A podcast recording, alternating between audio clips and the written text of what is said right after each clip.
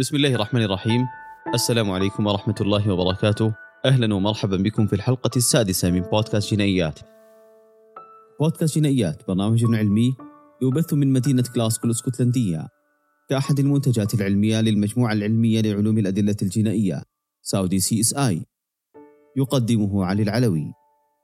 فضلا ساعدونا في نشر حلقات جنائيات للمهتمين في هذا الحقل وساهموا في تقييم الحلقة. في البداية دعونا نبدأ بمجموعة من التساؤلات كيف تحدث عمليات التحلل للكائن الحي؟ ما هي آخر الأنسجة التي تبقى بعد عمليات التحلل؟ ما مقدار الوقت الذي تستغرقه الأنسجة حتى تتحلل ويظهر الهيكل العظمي؟ من هو الخبير المختص بهذا الحقل والقادر على قراءة العظام والتعرف على الضحايا؟ ما هو علم الإنثروبولوجيا وكيف تم تطبيقه في المجال الأمني؟ تعرف الأنثروبولوجيا بأنها الدراسة العلمية للبشرية وتهتم بالسلوك البشري والبيولوجيا البشرية والمجتمعات في الحاضر والماضي. يعتمد هذا المجال على بقايا المواد ومن ذلك العظام. وتم استخدامه في المجال الأمني من خلال التعرف على الرفات البشرية وتحديد هوياتها. في هذه الحلقة سنتحدث عن دور العظام الهام والحاسم والذي يساعد في التعرف على الضحايا وإثبات الحالات في القضايا الجنائية. قصة البداية. نبدأ معكم هذه الحلقة بقصة تعد الأولى من نوعها في علم الأنثروبولوجيا الجنائي وبطل هذه القصة هو الدكتور جورج دورسي والذي كان يعمل في متحف فيلد كولومبيان في شيكاغو الأمريكية. تخرج الدكتور دورسي من جامعة هارفارد الشهيرة وعمل في ذلك المتحف كعالم في مجال الأنثروبولوجيا. وقد استعانت به الشرطة المحلية في مدينة شيكاغو من أجل مساعدتهم في الكشف عن غموض قضية غريبة لطالما حيرت المحققين. بدأت مجريات القضية في الأول من شهر مايو من عام 1997 ميلادي حينما قام شخص يدعى ديدريش بيكنس بإبلاغ السلطات عن اختفاء أخته لويزا في مدينة شيكاغو. كان للويزا زوج يدعى أدولف لودجيرت وكان يعمل في صناعة النقانق حيث عرف آنذاك بملك النقانق في مدينة شيكاغو. وحينما سئل أدولف عن زوجته ذكر للمحققين تغيبها عن المنزل وأنه يعتقد أنها هجرته وقد يكون أنها غادرت البلاد متجهة إلى أوروبا مع عشيقا لها.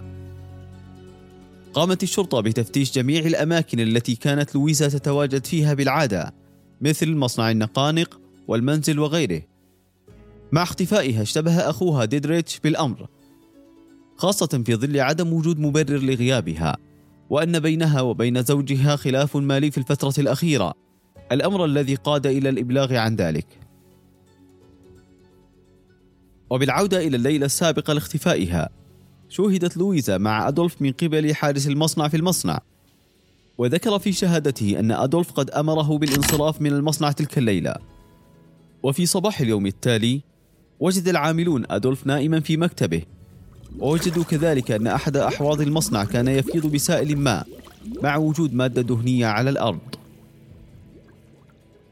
وبعد قيام الشرطة بفحص المصنع وجدوا خاتمين محفور على أحدهما حرفي LL اختصارا للويزا لوتجيرت واتضح أن هذين الخاتمين يعودا إلى لويزا. كما وجدوا قطع من عظام بشرية. على شكل رواسب مترسبة في الحوض. وبناء على ذلك تم توجيه الاتهام لأدولف لوتكيرت بقتل زوجته وإذابة جسدها باستخدام البوتاش والذي يعرف بأنه أحد المذيبات القلوية شديدة الفعالية وذلك في أوعية النقانق الخاصة بمصنعه. وفي المحاكمة استند الدفاع على حقيقة عدم وجود جناية في الأصل بل واعتمدوا في إثبات حجتهم على شهادات عدد من الشهود. الذين ادعوا أنهم شاهدوا لويزا في عدة ولايات أمريكية بعد تاريخ اختفائها. وبناء على ذلك تم تأجيل الحكم في القضية وتمت الاستعانة بالدكتور جورج دورسي. بعد معاينة الدكتور دورسي لقطع العظام استطاع إثبات أن هذه القطع تعود إلى عظام مشط وإصبع قدم وضلع ورأس أنثى بشرية. بالإضافة إلى أدلة كانت حاسمة وساهمت في القبض على أدولف لقيامه بجريمة قتل زوجته لويزا. قادت هذه المعلومات التي ذكرها الدكتور دورسي إلى تفسير آلية التخلص من الضحية وكان من ضمنها فواتير شراء زرنيخ ومادة البوتاش قبل يوم من اختفاء لويزا تم العثور عليها من قبل الشرطة. وفي نهاية هذه القضية حكم على أدولف لوتجرت بالسجن المؤبد بسبب قتله زوجته وظل في السجن حتى وفاته. يستفاد من هذه القضية. في توضيح حقيقة أن فحص العظام يمكن أن يكشف عما إذا كانت العظام تعود إلى بشر أو حيوانات. وكذلك يمكن من خلالها تحديد العمر والطول والجنس والإصابات وطبيعة الجروح وتاريخ الحوادث والحالات المرضية. على إثر هذه القضية وغيرها من الإسهامات العظيمة التي قدمها الدكتور جورج دورسي أطلق عليه أبو علم الأنثروبولوجيا الجنائي كون هذه القضية هي الأولى في التاريخ التي تم فيها الاستعانة بخبير في علم الأنثروبولوجيا الجنائي كشاهد خبير. ومضات علمية عن علم الأنثروبولوجيا الجنائي ما هو الدور الذي يقوم به علماء الأنثروبولوجيا الجنائي يعمل خبير الأنثروبولوجيا الجنائي ضمن فريق عمل يضم عدد من الخبراء كالطبيب الشرعي وطبيب الأسنان الشرعي وخبراء مسرح الجريمة وغيرهم. وبالنسبة للقضايا التي يوجد بها مقابر تتم الاستعانة بخبير الآثار الشرعي Forensic Archaeologist وغيرهم من أجل تحديد المواقع التي توجد فيها مقابر.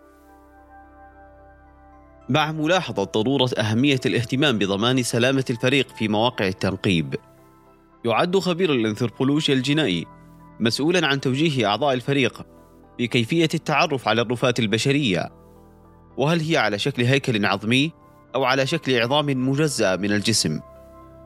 كما ويقوم بعمليات فحص ميدانية للتعرف عما إذا كانت هذه العظام التي تم العثور عليها بشرية أو حيوانية.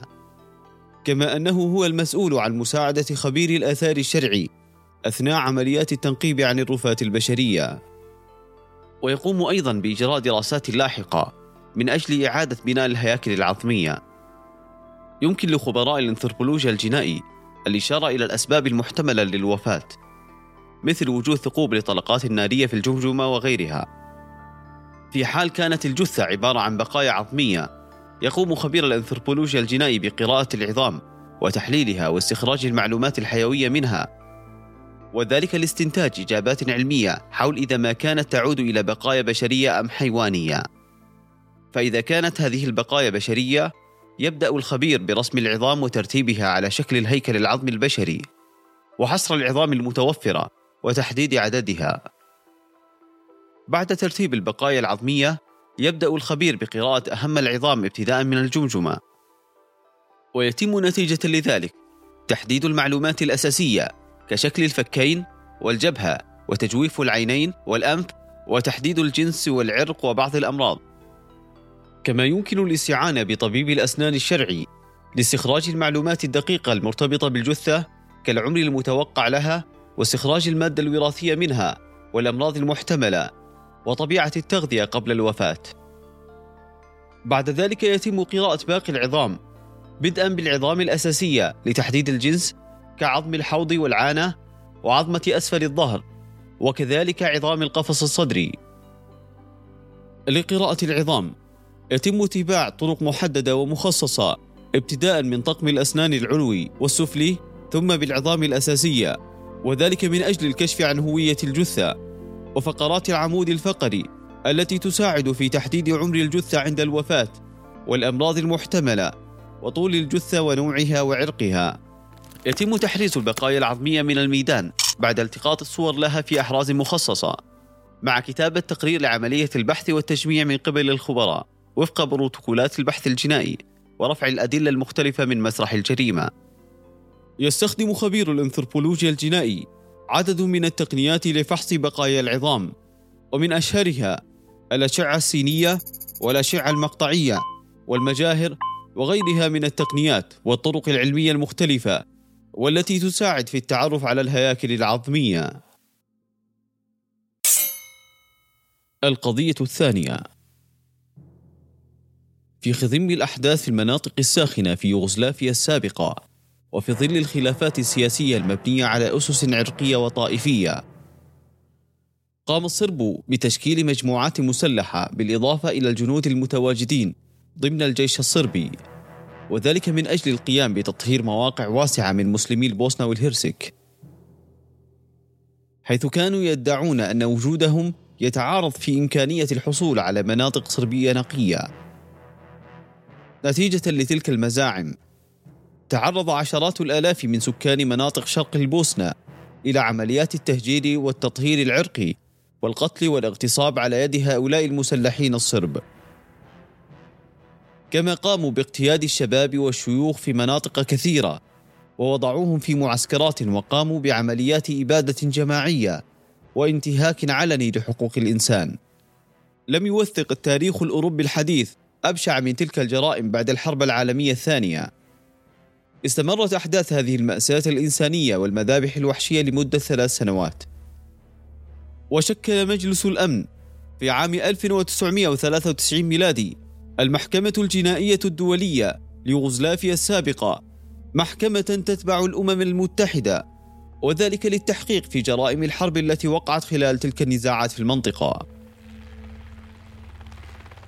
وقامت الأمم المتحدة وذلك بعد ضغوط سياسية ودولية بإرسال قوات مشتركة إلى مناطق النزاع لأجل حفظ السلام في مناطق التطهير العرقي ولتأمين وحماية أهلها من أثر التطرف الصربي وإيقاف نزيف الدم في المنطقة.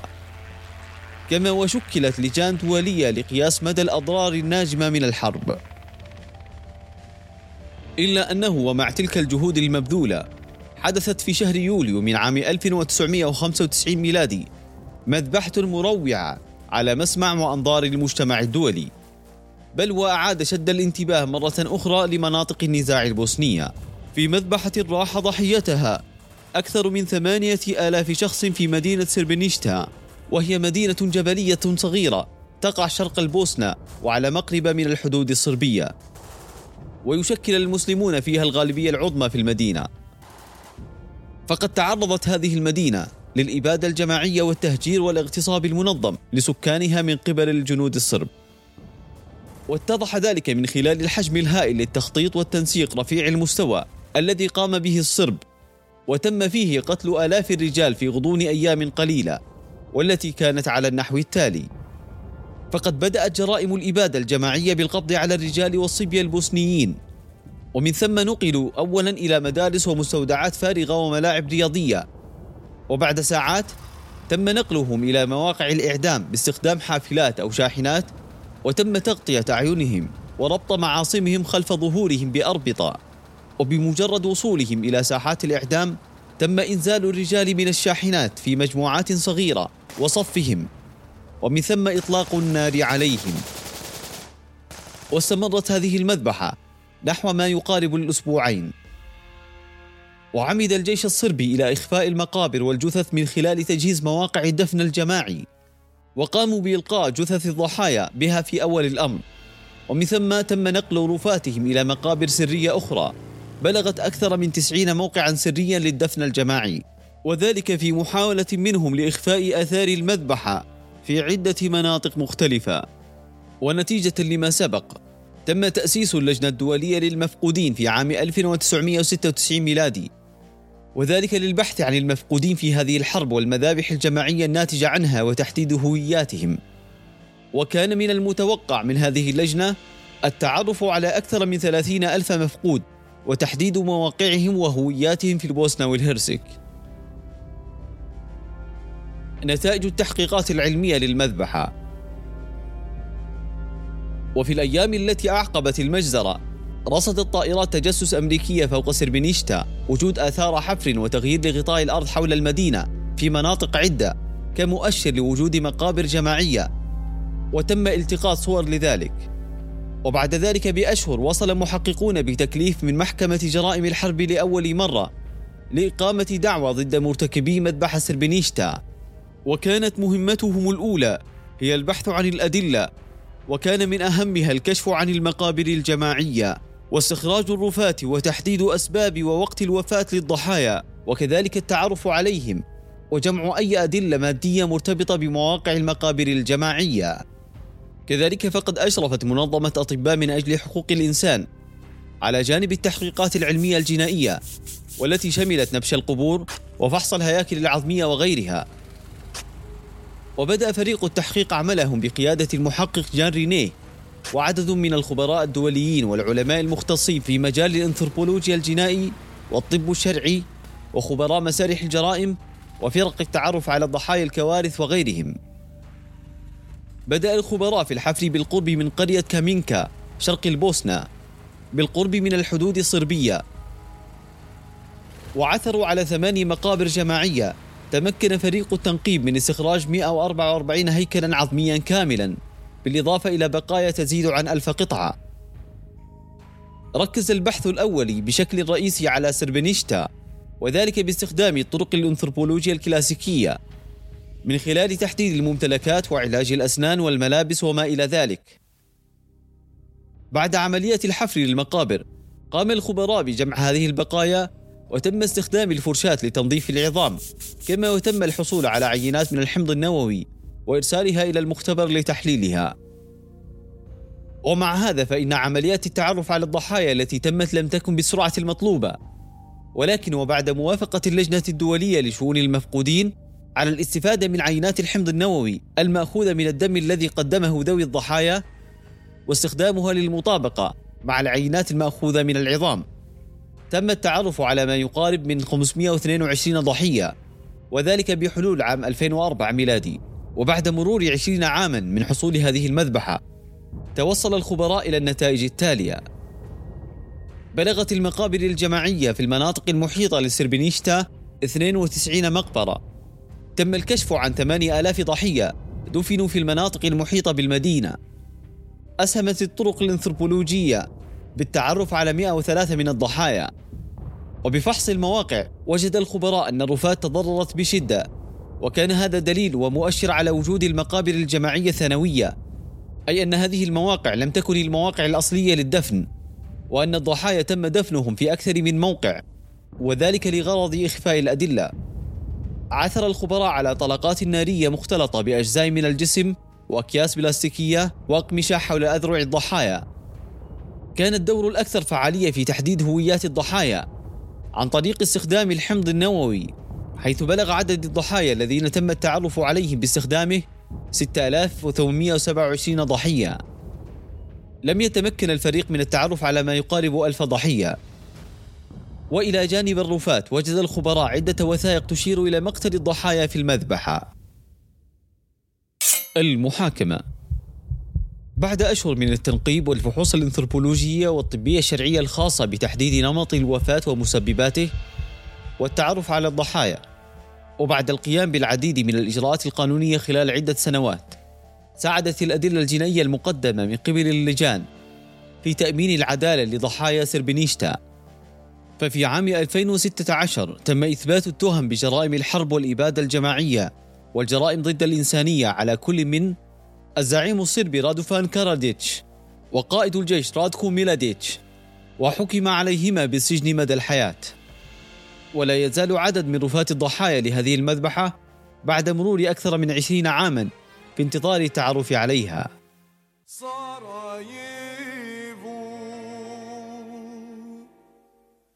كم ينبغي أن يفوت من الوقت كم ينبغي أن يفوت وكم مرة ينبغي أن نموت لتحيا الحياة لتحيا الحياة.